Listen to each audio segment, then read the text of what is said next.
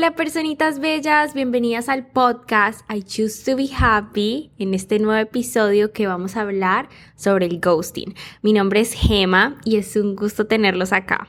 Hola amigos, ¿cómo están? Yo soy Olgi eh, me conocen como tía Olgi, la tía de Gema. Ah, como dice Gema, hoy vamos a conversar sobre qué es el ghosting y sobre todo cómo el social media influye en el ghosting. Y también vamos a conversar el ghosting en dos generaciones diferentes, si eso existía en mi generación o no. Exacto, cómo lo han vivido dos generaciones. Bueno, y vamos a empezar hablando sobre qué es el ghosting, porque muchos de ustedes no sabrán, esto es una palabra en inglés, entonces ghost significa fantasma, entonces ghosting es como, como que te fantasmearon. y a lo que hace referencia este término es cuando una persona y tú están hablando y como que, no sé, de pronto han salido y tienen algún tipo de relación, de conexión, de algo, y de la nada esta persona se desaparece de tu vida. O sea, te deja de escribir, te deja de ver, no te da explicaciones, no te dice nada, o sea, se vuelve un fantasma. De eso trata el ghosting. ¿Alguna vez les ha pasado o han tenido una experiencia de este tipo? ¿Les han hecho ghosting? Exacto, Gema, es cuando tú crees que tienes una relación con una persona y de pronto se desaparece sin darte una explicación, sin decirte qué pasó, sin decirte si hiciste algo malo o dijiste algo malo. Te preguntas, ¿qué pudiste hacer diferente? ¿Qué pudiste decir diferente? Exacto, te deja cuestionándote todo. Y yo siento que las redes sociales hoy en día han facilitado muchísimo el ghosting. Y es porque tenemos accesibilidad a tantas personas, podemos comunicarnos con tanta gente que puede llegar hasta ser intencional o sin intención. En mi caso personal, les cuento que yo creo que he hecho ghosting sin intención alguna, porque a mí me encanta hablar, pero me resulta muy difícil contestarle a todo el mundo. Entonces como que se me olvida a veces y trato de hacerlo, pero no lo hago con intención o con ganas de herir a alguien o porque no tengo responsabilidad afectiva, sino que es algo que se me complica más. Por eso personalmente a mí me encanta que si yo no respondo una vez, me vuelvan a escribir, porque es como un little reminder de, hey, existo, respóndeme el mensaje, y ahí como que me acuerdan y ya se me hace muchísimo más fácil responder y acordarme. By the way, a mí me encanta hablar con todos ustedes, la verdad, los amo muchísimo, y si no les he respondido, perdónenme, no lo hago con intención, algún día llegaré a ese punto siempre estoy planeando hacerlo y, bueno, muchos de ustedes saben que yo les respondo y les hago conversación más que todo en los live, en Instagram o también en grupos. Yo sé, Gemma, que tú tratas de responderle a todas las personas que te escriben, tú eres una persona muy generosa con tu tiempo, pero eso es casi imposible responderle a todo el mundo en el mismo día, pero sé que eventualmente tú llegarás a todas las personas que te escriben. Tú eres una persona muy, muy, muy atenta. De todas maneras, ah, les quería comentar, Gemma y yo somos de diferentes generaciones. En mi época no existía ese término ghosting. Esto es nuevo para mí. Pero sí existía que una persona te llamaba por teléfono, se veía muy interesada en salir contigo o le gustabas como novia o como amiga y de pronto, pues dejaba de llamar, dejaba de comunicarse y no decía por qué. O si tenías una novia o un novio, de pronto esa novia o novio no te contestaba, no te hablaba y no te decía por qué. Y eso era muy estresante, pero el término ghosting no existía. Mm, ya veo, o sea, es un término nuevo para ti, pero se ha practicado desde antes. Y yo la verdad siento que es un sentimiento muy feo porque el hecho de que alguien te deje pensando qué hice mal o qué no hice, qué fue lo que dije, ¿será que es mi culpa? ¿Será que no soy suficiente? Sabes, como que te empiezas hasta a cuestionar tu valor gracias a esto. A veces llegamos en un punto en el que estamos debatiendo en si vale la pena perder el orgullo para hablarle a esa persona y preguntarle qué pasó. O a veces estamos como pensando, mejor, mejor me quedo así, no le importo. Es bastante estresante y como que genera mucha ansiedad, como que te dejan cuestionándote y sintiéndote que nunca es suficiente lo que hagas o lo que digas porque se van. Y no es el hecho de que se vayan, es el hecho de que se van sin dar explicaciones. Exacto, Gemma. Y en mi generación también sentíamos lo mismo. No importa de qué generación seamos, al final del día todos somos humanos y todos tenemos sentimientos. La mayoría de las personas les gusta ser respetados, ser amados, ser aceptados. Y cuando una persona nos rechaza, nos sentimos muy mal, nos hace mucho daño emocional. Nos podemos sentir ofendidos, confusos. Es una sensación muy fea. Así que no importa de qué edad seamos, todos vamos a sentirnos mal si nos hacen un ghosting. Sí, porque también siento que eso te da en el ego, literalmente. Y cuando a ti te dan en el ego es súper difícil. Ese es otro tema que me encanta.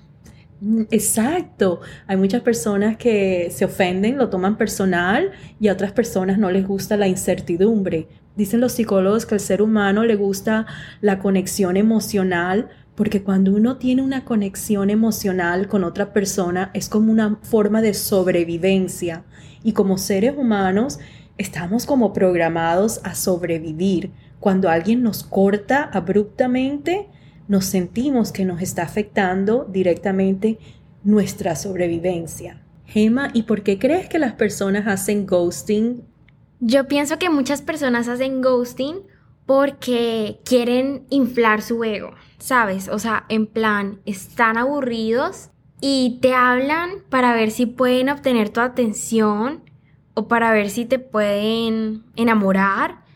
Y eso como que les sube tanto el ego como que, wow, pude, sabes, enganchar a esta persona. Entonces prácticamente te usan. Esta es una realidad. O sea que para mí eso es como una persona insegura. Es una persona que está como manipulando una situación y usando a otra persona para sentirse mejor consigo mismo. O sea, eso me parece un poquito como una cobardía. Esa es mi opinión. No solo una manipulación, también son súper egoístas al hacer esto porque pues la idea no es utilizar a las personas para sentirnos mejor acerca de nosotros mismos. Yo siento que lo ideal es siempre mostrar nuestras intenciones claras y no hacerle pasar esto a nadie, con intención. Ahora quiero compartir lo que me comentaban mis amistades pues cuando yo estaba un poquito más joven en mi época, me decían que a veces hacían lo que ustedes le llaman ahora el ghosting, porque a veces no estaban muy interesados en ciertas personas, ni sabían en realidad lo que querían, solo querían, como dice Gemma, inflar su ego y sentirse de que, ay, soy capaz de coger, por decirte, ciertos números, tengo y competían con las amistades, ay, ¿cuántos números te dieron hoy? ¿Cuántos números eh, tú cogiste hoy.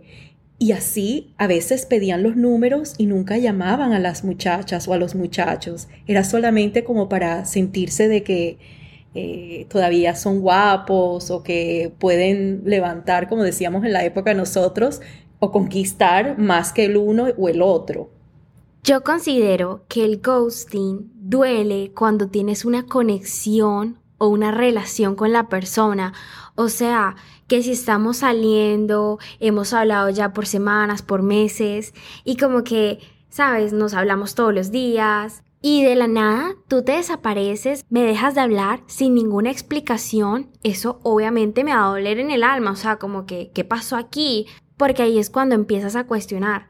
Pero si tú llegas y le pides el número a alguien en la calle, y, o sea, te lo da, y como que, ¿sabes? Te querías sentir de que podías ligar o de que todavía levantas.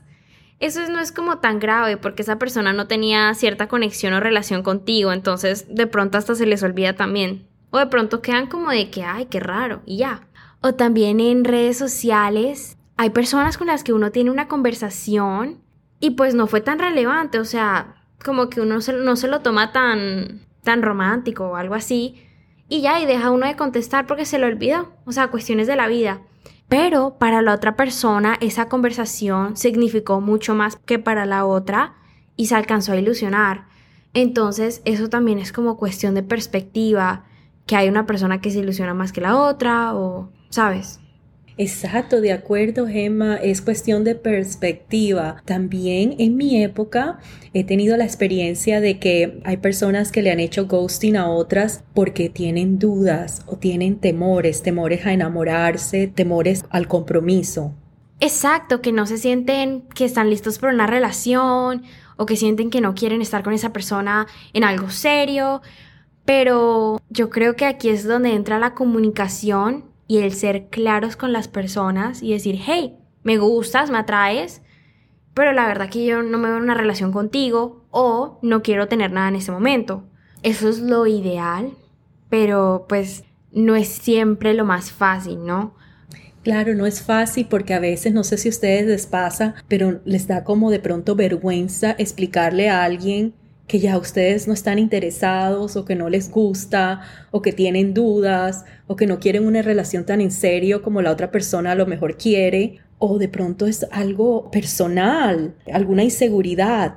Entonces puede ser también por vergüenza. Sí, yo siento que a veces como que da pena decir, hey, sabes, no quiero hablar más contigo porque no me atraes tanto. o sea, como que siento que también va a herir los sentimientos de la otra persona aunque a veces es mejor un baldazo de agua fría más temprano que tarde, siento que otra razón podría ser el miedo a la confrontación. O sea, el hecho de decirle a esta persona, hey, tenemos que hablar, no me gustas o no quiero seguir hablando contigo, como que eso, sabes, da pena a veces. Exacto, puede dar miedo porque tú en realidad no sabes cómo la otra persona lo va a tomar cuando tú le digas que ya no quieres algo con ella o él, se puede sentir rechazado o rechazada. Y también yo siento que hay situaciones en las que tú sientes que ya no quieres hablar con alguien o ya no quieres salir con esa persona, pero sientes que no quieres dar una explicación porque esa persona a lo mejor no le importa tanto tenerla, ¿sabes? Como que dices, ay, eh, me parece incómodo decirle, hey, ya no quiero hablar más contigo porque esto y lo otro, porque a lo mejor esa persona pues ni le importa o no tienen ese grado de confianza. Entonces, yo siento que yo podría esperar a que esa persona me pregunte y ahí sí decirle, hey, esto pasó. Pero ese podría ser otro temor que la gente tiene, ¿no? Exacto. No, Gemma, ¿tú qué piensas? ¿El ghosting es bueno o malo y por qué? ¿Tienes alguna historia que compartir? Bueno, eh, yo siento que esto es debatible, ¿no? Puede perjudicar nuestra autoestima, puede perjudicar nuestra confianza o nuestra forma de ver las relaciones. Entonces, sí creo que es algo malo. Pienso que si estuviste saliendo con alguien o hablando con esa persona, lo mínimo que se merecen o el mínimo respeto que les podrías dar es decirles, hey, mira, no estoy más interesado, o pasó esto, lo otro, no me gustó esto, y ya, o sea, una explicación o un mensajito para que esa persona entienda y no se quede cuestionándose. Me parece que sería como lo más cordial. Sí, de acuerdo. Comunicarse es muy importante. Yo como una persona madura, sugiero que si hay algo que no les gusta o ya no quieren continuar con una relación, si es amorosa o una relación de amistad o una relación de, eh, de trabajo, es importante comunicarse respetuosamente porque hay que tener empatía, hay que tener consideración con las otras personas, hay que ser honesto, hay que hablar corto, simple y con sinceridad lo más posible. Ahora, no somos perfectos, no tenemos la circunstancia perfecta siempre y no podemos siempre obrar como queremos. Todas las circunstancias son diferentes. pero hay unas circunstancias en donde yo pienso que el ghosting es necesario. Por ejemplo, si tú estás en una relación de pareja o una relación de amistad o de trabajo, cuando esa relación se vuelve tóxica y la otra persona se vuelve como decir un stalker o es eh, cuando se molesta contigo, llama a tu trabajo eh, muchas veces y tú le dices que te está afectando y lo sigue haciendo o te llama muchas veces a tu casa a horas que no son buenas o te quiere hacer daño o, no es, o es una persona que no acepta la palabra no, no la entiende. Yo creo que en ese momento que es una persona que tiene problemas, una persona que tú sientes que explicándole y comunicándome no va a parar su comportamiento tóxico y te está afectando en tu vida personal, yo creo que es importante pues cortarla y ya no comunicarte con esa persona y alejarte, porque conversando y explicando no funciona. Exacto, eso ya es un caso aparte de que si sientes que estás en peligro o si sientes que de una forma sana o normal la persona no va a entender, corta toda comunicación. Y siento que el ghosting ahí sí sería aceptable.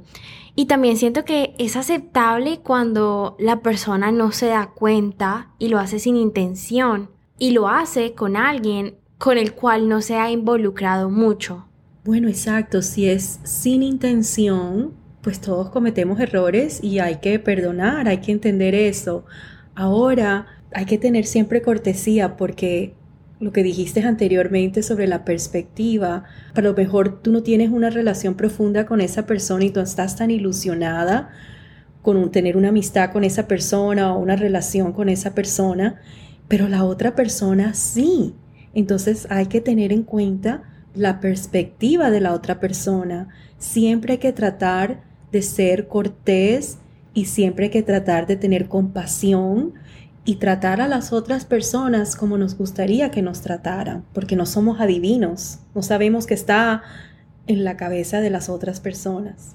Exactamente, tener más empatía con la otra persona. ¿Y tú qué aconsejarías para superar el ghosting? ¿Qué crees que podría ayudarnos a pasar esa experiencia? Bueno, yo pienso que lo importante es aceptar que la persona ya no quiere tener una relación con nosotros y también no permitir que ese acto de esa persona nos afecte nuestra autoestima, que no nos afecte personalmente. Y también es importante que nos demos la oportunidad de sentir si nos molestó, si nos sentimos triste, eh, si queremos llorar hay que llorar, si queremos hablar de eso, hablar sobre el tema, pero claro, siempre y cuando sea con una persona de confianza, con una persona profesional o un familiar o una amistad o alguien que de verdad te aprecie y que sea una persona que no va a usar esa información para hacerte bully o para chisme. So, es importante hablar del tema.